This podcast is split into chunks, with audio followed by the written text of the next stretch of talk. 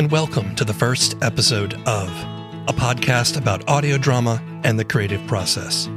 I'm W. Keith Timms, writer and podcaster, creator of the Book of Constellations. In this show, I listen to the first episode of an audio drama, then have a discussion with the creators about the show, their methods, struggles, and successes. Today, we're discussing the first episode of The Chronicles of Wild Hollow. In a far off place, an endless forest grows.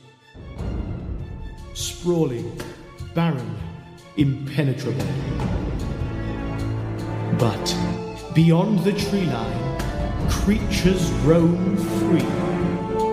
A land where adventure lurks around every corner. A land where legends are made. A land called Wild Hollow. The Chronicles of Wild Hollow is an anthology fantasy musical created by Shouting is Funny, a production company formed by Christian Powlesland, Harvey Badger, and Angus Maxwell. Wild Hollow is a fairy tale world populated by talking animals like you might see in The Wind and the Willows, but the series freely mixes in more grown up themes into its stories like adventure, danger, satire, and self aware jokes. It's also a musical featuring two or three original songs in each episode. The Chronicles of Wild Hollow produces trilogies of stories around a particular protagonist. The first trilogy features the mouse Fandango Borsen, a gritty, streetwise, pistol packing bounty hunter. In the first episode, titled Fandango Borsen and the Lilypad Lounge, Borsan investigates a new club whose guests seem hypnotically drawn to it night after night. I spoke to Harvey, Christian, and Angus remotely from London. Would each of you tell me a little bit about yourselves in terms of your history as an artist and a creative person? Yeah, my name is Christian Powlesland. I am a co writer on the show, and then I'm the sound designer and lead composer as well. I have been based creatively in music for the longest amount of time. Both of my parents are music teachers, and mm. so it was kind of impossible to grow up and avoid being musically interested and musically inclined. Learning trumpet and piano and singing, that sort of developed into a little bit of songwriting and being interested in that side of things. And then while I was in sixth form, that was sort of when I really started getting into acting and doing the school the school musicals. We did Sweeney Todd and Jesus Christ Superstar. And so when I left sixth form, I auditioned for drama school and didn't get in for two years of trying. On my third year, I got into a school called Rose Bruford College uh, in London, which is where I met these lovely gents, Harvey and Angus. So I'm Angus Maxwell. I'm a co-writer on the show as well. And I started quite similarly to Christian. My mum's a music teacher as well, so music was thrust upon me as a young child, but I was a bit more reluctant than Christian. I was taught clarinet from quite a young age, and I was very, very reluctant to play. I really, really didn't enjoy it for the first few years of playing. And then as I sort of progressed through school and college, I was also in productions like Christian. I was in Sweeney Todd too, Christian. Hey, um, look at um, that getting towards the end of college, I was kind of directionless. I didn't really know what I wanted to do. And I, I, sat down and thought about it with my mum, and I was kind of pressured into sort of going along the conventional route of university. Um, but I, I, just realized that, you know, academic work particularly wasn't for me. So mm-hmm. I, I thought about it and I thought about what I enjoyed. Yeah, I just I just realized I wanted to wanted to do this. I was lucky enough to get onto the Rose Bruford acting musician course where I met these two wonderful fellows. Thus began Shouting is Funny, our, our um, audio production company. That's my cue. Uh, yeah. Uh, I'm Harvey Badger, uh, co writer as well as the other two. And um, I also do all the concept art for the show. So we have uh, character images, cover art, things like that. And I'll call myself secondary uh, composer. I yeah, throw in a couple do. of songs here and there. I'm sure it'll be a very similar story to these boys, but yeah, a creative family as well, really supportive. I always wanted to be a painter when I was a little kid mm. or an illustrator. I wanted to make children's books, which is funny how that idea has sort of come back round now that we've yeah. started on, on this series. Um, yeah. But yeah, I, I wanted to do that really, drawing and you know, I, I was probably the easiest kid. I think if um, you sat me down with some bits of plain paper and some crayons, that would be me taken care of for the whole afternoon. We did Romeo and Juliet when I was in about 10 years old, and it was a musical of Romeo and Juliet Mhm. written by, I think, BBC Education. You, um, uh, the school sent off, and they basically got a, a CD come in the mail and a Right. script that they would photocopy for all the kids. And um, I just realized that actually singing in front of people was probably the most exciting thing that I'd ever done in my life. Hmm.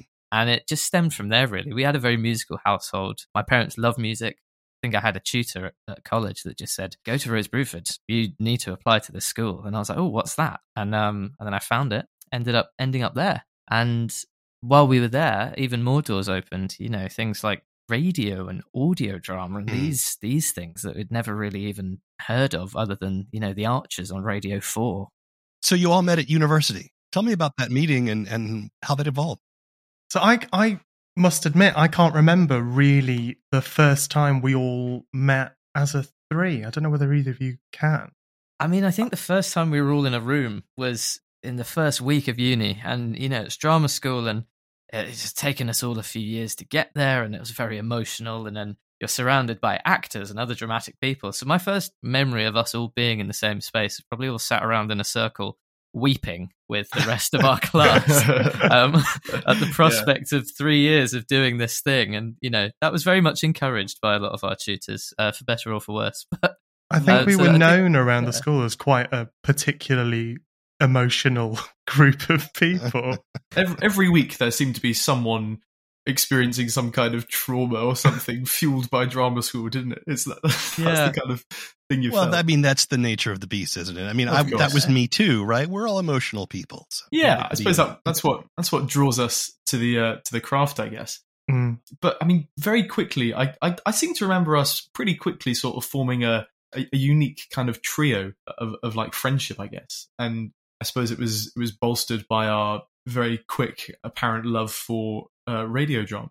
I remember basically the beginning of our audio drama process was all crowding into Christian's dorm room whilst uh, in our first year of drama school and quite literally having no planning prior to hitting the record button just just kind of shouting into the microphone and for some reason and, and don't ask me why we all absolutely loved it didn't we boys Oh, it was just the most fun thing. I think that's you know us coming together as three friends was probably just because you were the two people that made me laugh the most out of everyone that I met, Mhm. and I think that was reciprocated, probably to the annoyance of a lot of our lecturers. Um, yes we couldn't quite stop ourselves, so um, we were sort of encouraged to just you know go away to the dorm room and, and let all that energy out. Yeah, yeah, literally, literally. I think we have an uncannily similar sense of humor, which I think is why collaboratively we, we seem to work so well and are able to bounce ideas off each other so I think- cohesively. I think it's really interesting you say that because when we first all appeared at drama school, it was it was quite apparent that we got on very well together in terms of like sense of humor. But looking at it now, looking at that point, like four years in the past compared to now, like our, our sense of humors have kind of like grown with each other. You know what I mean? They've like developed, and we kind of know we or know exactly deteriorated. or deteriorated. Yeah, One huge awful beast has Yes. emerged from that. questionably funny. That Well- that's going to be our second company name. obviously, you all graduated. Um, what kept you together? So we graduated in 2020. So we we were released into the creative industry in the midst of COVID and the pandemic. Hmm. Shouting is funny was absolutely born from a joint need for the three of us to still want to create and make something. And because we'd had this prior experience of diving into my bedroom and creating random audio drama stuff, we realized that that was something that was still, in some way, shape, or form, a capable way of us creating whilst we were in isolation and separated. And the, the company was more of a, a requirement for all of us to kind of keep Yeah. sane. Hmm. That's a good way of putting it, isn't it, Christian? Because when you graduate from drama school, it's like three years of build up to a climax of bursting out into an industry which is like full of the thing you absolutely love. And when that's snubbed by a an event such as the pandemic, you're you're like left with all this like creative energy. Yeah. It was great to have that focus, you know, something to oh, it sounds so dramatic, doesn't it? Something to get out of bed for, but it, it really was at a point, It especially was, one of the yeah. lockdowns. You know, like the highlight of the we were, you know, either we were living off the end of our student loan um, Yeah. that we, you know, hadn't needed to spend because we were all locked down, or we were on furlough from our various sort of Saturday jobs. You know, working in restaurants and pubs and things that were all closed. So the only thing to sort of get up at 10 a.m. on a Thursday morning was to have a Zoom call with these guys with a hot coffee and create some stories and have fun and make each other laugh. So you started shouting is funny, your your company, and you started making your show, The Chronicles of Wild Hollow, as your first project. It's really an interesting concept. You know, it's part satire, it's part Wind in the Willows, it's part fantasy, it's part crime drama. Talk to me about how you guys decided to create this particular world and start telling these kinds of stories. I remember right at the beginning of one of the lockdowns, Harvey messaged the group chat, and he was he messaged something saying, "I've just I've just had this dream," and he sort of sent this like it was just like a section from like a novel or something of a mouse pursuing some baddie across a cliff or something like that, and then we were like, "Oh my god." This is this is genius, and I think I think you I think Harvey came up with the name then and there. It was Fandango Borsan, and it's such a such a bizarre, fantastic name. And we were just like, yeah, like yeah, of course, of course, this is what we should do. Uh, so we had this running gag of just uh, finding the weirdest funny names for pets or animals that we could. Uh, you know, that sort of silliness is what spurs on all sorts of our ideas. But yeah, it, it was a bit of free writing. Um, I think I was just so bored. And um, yeah, I think the boys just latched onto it and it just flew from there, really. What about this idea stuck with all of you to make it turn into a whole show? I think. Fan- Go on, Angus. If you got yeah. I was just gonna say Fandango Borsan is a funny name, but um, maybe that's maybe that's not maybe that's Honestly, not. What a serious answer, man. Hon- yeah, Chris, I Yeah, think- I'm, I'm, I'm just, I'm just yeah. I think honestly, when when something does make all of us laugh, we can kind of kind of trust that it's it's a half baked decent idea. So then everything everything else from Wild Hollow grew from that kernel of an idea. So Hmm. it was a mouse, and because it was a mouse, therefore all the other characters were going to be animals as well. Wild Hollow is, would it be fair to call it an anthology? It's going to be a, a series of stories set in the same world. Yeah, yeah. Yeah. So the first is three episodes of the story of Fandango Borsan, who is a mouse bounty hunter. But for all the world, he seems like a noir detective, even though he specifically says in the first episode that he's not. And uh, the first episode is uh, Fandango Borsan and the Lily Pad Lounge. What makes you so suspicious of this glitzy joint? Well, at first I thought I was being bitter, you know, hijacking my business and all, but then stranger things started happening. Folks I spoke to said they couldn't get enough, like they had to go back. They was drawn there. Change of scenery? But it's more than that. Uh, Fat Percy stumbled in here the other night. Uh, I hadn't seen him for days. His wife said he'd been there the whole time.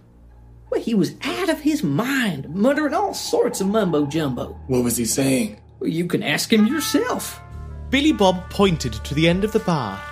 A pile of clothes with a dusty fedora sat in the shadows, snoring gently. Slowly the hat lifted, revealing the sweaty, disheveled face of Fat Percy. It's like he's stuck in some movie. Clearly, you guys are having some fun with the noir genre here. yes, we are. Borsan is uh, recruited by his friend, the bartender, to go investigate a new club that's opened in town, the Lily Pad Lounge. There, he meets Madame Marlowe, who is our femme fatale, and I, I think I got the tip of the hat to Philip Marlowe there. Excellent. And then, of course, he also meets Martha the waitress, who is the good girl that we often see in film noir. Talk to me a little bit about why you wanted to do a little satire of film noir here. to start with, using these sort of set genres and these uh, recognizable tropes or structures was a way to tie in some of the more irreverent and odd things that we were throwing at the project, whether it's the characters or the names or things that we wanted them to do. If we could hang it on something recognizable, almost something so recognizable that to do it seriously would feel like a shame because a, a pastiche or poking fun or you know trying to be clever um, would Mm. have felt like the way to go about it. I, I mean, in the in the genre of noir, there there is so much to to play off in terms of, uh, I, I guess, sat- satire and comedy, especially if you're sort of doing it a bit a bit tongue in cheek. I think quite early on we sort of knew that we wanted to try and jump around a few tropes, a few different genres and pastiche opportunities. Is it fair to say that other episodes won't necessarily be satire, but you still may be playing with genres and tropes and things like that? Oh, definitely, yeah. A lot of what we do is less hitting the nail on the head as the Lily Pad Lounge being a noir episode is. That was very much more of a heavier satirical approach. Some of the humor you guys put in there is really funny. I'm, I'm struck by the fact that the club turned it to all black and white except for lipstick. You know, um, Say, you all frogs? Like, the workers here? All frogs. Madame Marlowe likes to know she can trust everyone. Marlowe. What's her story? But you're gonna have to buy another drink if you want to keep asking questions. I'll get in trouble. Fandango knocked back his scotch, placing a crisp hollow dollar bill beneath the glass as he slid it back across the bar towards her, lacking any subtlety. Why would you get in trouble? What's going on in this place? Martha glanced at the note, then slid it back. Save your cash for the taxi home. I prefer to walk. Well, walk away. I've got nothing for you. I ain't a snake, but I can tell something's got you rattled. Take your questions elsewhere before you get us both mixed up in a cocktail of bad news. that's classic noir patter there.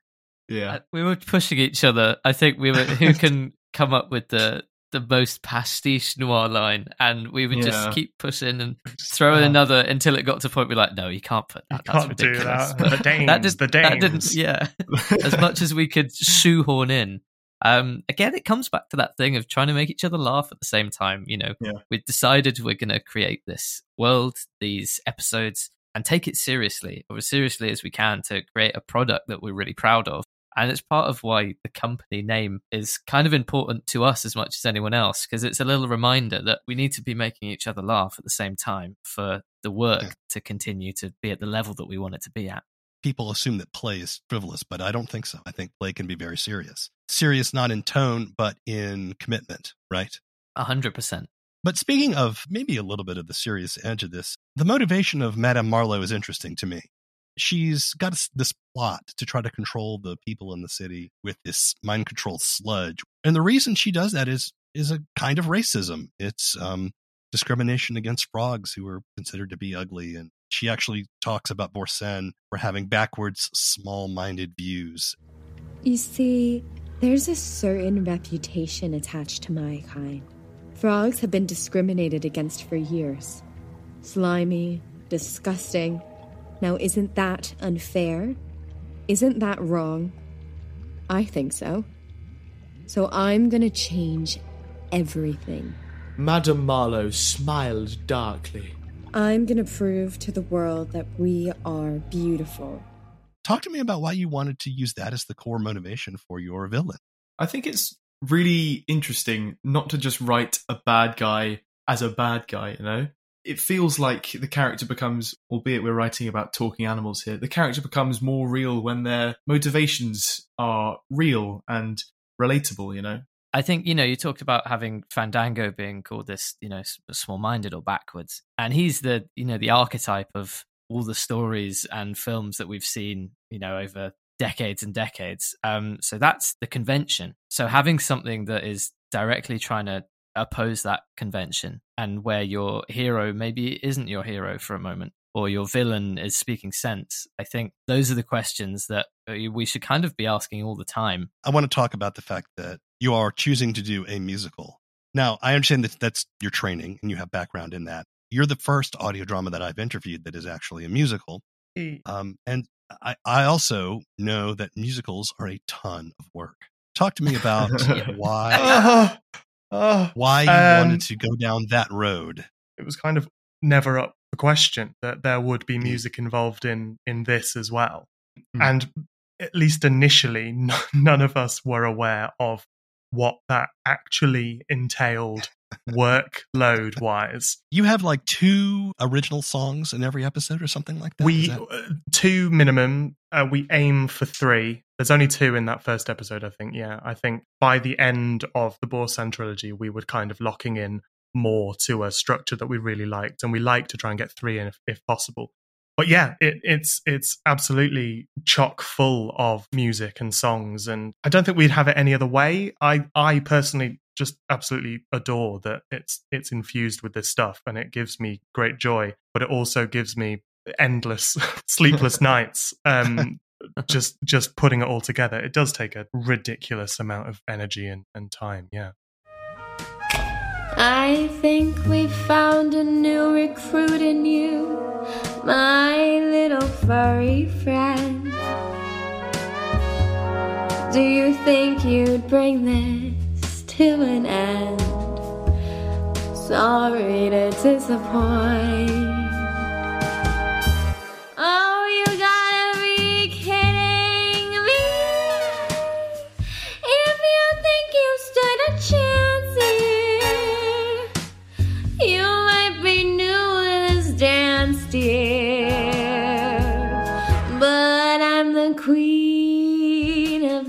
Joint. Hit it, boys. I think when we were uh, starting out, deciding that you know, okay, let's do an audio drama and let's uh, use all the skills we have in our tool belt. uh, We just sort of threw everything at it. We're like, okay, what are things that we can do that maybe other people that are doing this uh, don't do in theirs?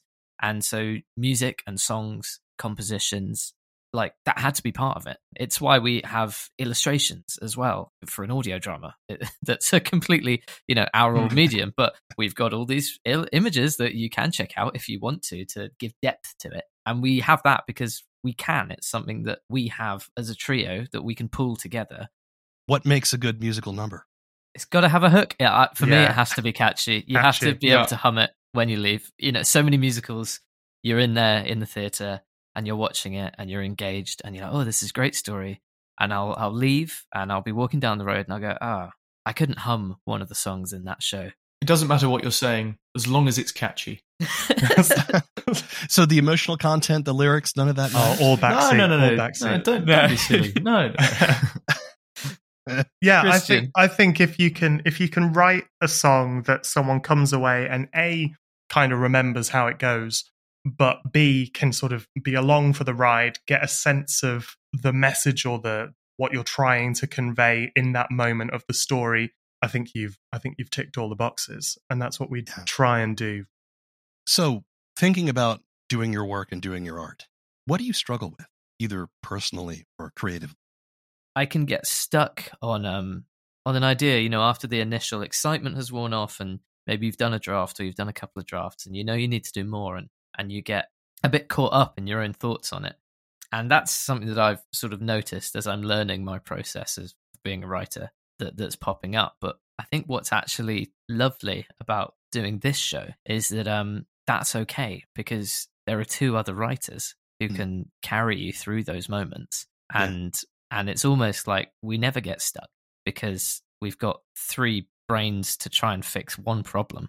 I'm probably the least experienced writer out of all three of us. And I feel like when you're new to a, a field such as that, it's always quite daunting. Uh, I found myself stuck a lot of the time because I was like, in my head, I was like, oh God, this doesn't sound good at all. This, this, Mm. uh, how am I going to impress my, my fabulous colleagues who are, you know, so distinguished? Um, once you realize that you've got two other people with you who are also your best friends, the, the pressure is like really lifted. The other thing that I do struggle with is all three of us, we've all got like full time jobs. hmm A lot of this process, now we're out of the lockdowns, is taking up all of our spare time. And that, that's not an issue because we really, really love to do what we're doing, but it is just such a monumental task that there is just such a craving for like wanting to just like sink your teeth into this all the Mm. time. You know, when you're, Right. especially when you're at work, you know, I, I work behind a bar and there are so, there are so many moments when I'm just pouring the 700th pint of the day that I'm just like, oh, I could, I could be in a studio with my, with my colleagues writing something amazing. But you're right, work life balance is Yeah. tough. Yeah. Um, Yeah. Christian, what do you struggle with? I find my meticulous nature incredibly frustrating at times, especially when it comes to the sound design specifically. It's a vast amount of work, and it, it is it falls to me to do it, and I adore doing it. It's I haven't done sound design before Wild Hollow, and I've found something that I absolutely love. So it's not it's not an issue, but I find myself listening to 5, 10, 15 different versions of the splat sound effect that Slug Hunter's going to make. That will take me 15 minutes. It'll take me half an hour to work out exactly what the right noise is. And then I realize it's half one in the morning. Alongside what Angus just said, the work home life balance is currently a bit of a frustrating one because it is exactly like this is what we want our full time job to be. Like we would love this to be our actual job and not just a, an absolute labor of love. I think it takes a bit of time to to realize that you know on on your journey, like of deciding that this is the thing you want to do, this is what you're going to commit your time to, you know, career mm-hmm. or whatever you call it, and it, it takes a while to realize what success means to you. Being able to do that thing and survive off it and do the next thing, that is success. And I think it, it can take a lot of time to to realize that. This is my next question is how do you measure success? You want to stick by that, Harvey? Yeah, being able to do the things that make you happy and not be stressed about spending time doing those and not something else so that you can live comfortably. I think the healthy way to look at it is success is being able to do the thing that I love and not have to do something else to support me doing that. As artists and creatives, it's very easy to tie in your success in work to your success and happiness in life you know, talk to an actor at a party, say, "How are you doing?" and you go, "Oh yeah, well I had this audition and I'm in this thing." It's like, "No, how are, how are you doing?" That's work, but also life yeah. happens outside of that too. We've got a really wonderful fan base who who are constantly showing their support to us. Just to see people being grateful and like the occasional sort of, "Oh, I, I love when Fandango shot that dude," or or something like that. It was just like it just it really uh, makes you feel like people are actually listening and um, it feels good to be recognized, I guess, in terms mm, of in yeah. terms of that thing. But I mean, also measuring it on how much fun you're having, and I mean, we have so much fun, so I guess we are supremely successful. Hell, Hell yeah. yeah. Christian. I know how much work goes into this show from all three of us and more, everyone who gets involved in the show. But I think just having a final product, a final episode that you can hit play on and sit back and just listen to it for 40 minutes and just be like, yeah, we we made that. That's an absolute success. What are some lessons you have learned along the way about creating audio drama that you can share with people who might want to create their own? I would say one thing that we came across and kind of kind of got it right by the end of the third episode in the trilogy was episode structure. And we really hmm. realized that the extent that you can go to with audio, the assistance that you can give to an audience member in guiding them from place to place and these elements that you can utilize in audio drama that we literally just didn't know. None of us have really, we've said we haven't really come from any kind of audio drama background. So we're stumbling across stuff all the time. Not holding back behind a mic, I think. It's such a simple thing. And, you know, any real professional actor with experience will, you know, if they heard this, be like, yeah, of course, that's you know the first thing you've got to do. But not limiting yourself by your surroundings. You know, the amazing thing with audio drama is that you can just close your eyes and imagine you are anywhere. And I think that has to come in at every step of the creation process as well. Is remembering that what you're making has the potential to just be limitless, and you can tell your story and give it so much more depth and that is in the the performance as well as the the structure and the writing. Writing's difficult for me basically and i'd spend so much time second guessing myself i guess. And uh, I, I think my i think my advice would be to to people who are new to the field just just put the pen to paper write some stuff down. Doesn't matter if it's crazy or it doesn't make sense you can always redraft and especially when you're working with other people you can always just develop stuff don't be too precious about what you're writing because the likelihood is the first thing you write down probably won't be the final product, you know? And yeah, be bold in terms of your writing. Don't be afraid of sounding too bizarre or anything. Push it, you know? You can always pull it back if you push it too far. Yeah, I would say as well, like something that we have wonderfully stumbled across is collaborative creative process. If mm. you are considering doing something like this and you are currently a one person team consider collaborating. look for people who might be like minded and might be interested in doing a similar sort of thing because it's been formative in what we've created. The story of Artemis Gray is going to be launching soon. When will that go live? Late May is the hope. It's sort of barreling towards being finished, but there's a huge amount still to do. So we don't want to nail down an absolute release date. And then what's next after that? Well, we do have an overarching idea for this batch of Wild Hollow uh, stories. So we've had our first two trilogies. There will be a third trilogy, which will look at a third protagonist. And as we sort of go through these narratives, we'll notice that things from stories that maybe we've heard before start chiming back in and connecting. No Wild Hollow children's books coming? Oh, Uh, I I mean, we'd love that. if we can get some money to make some children's books, hell yeah, I'd be down for that. That'd be my childhood Yeah, dream please, yeah. realized there.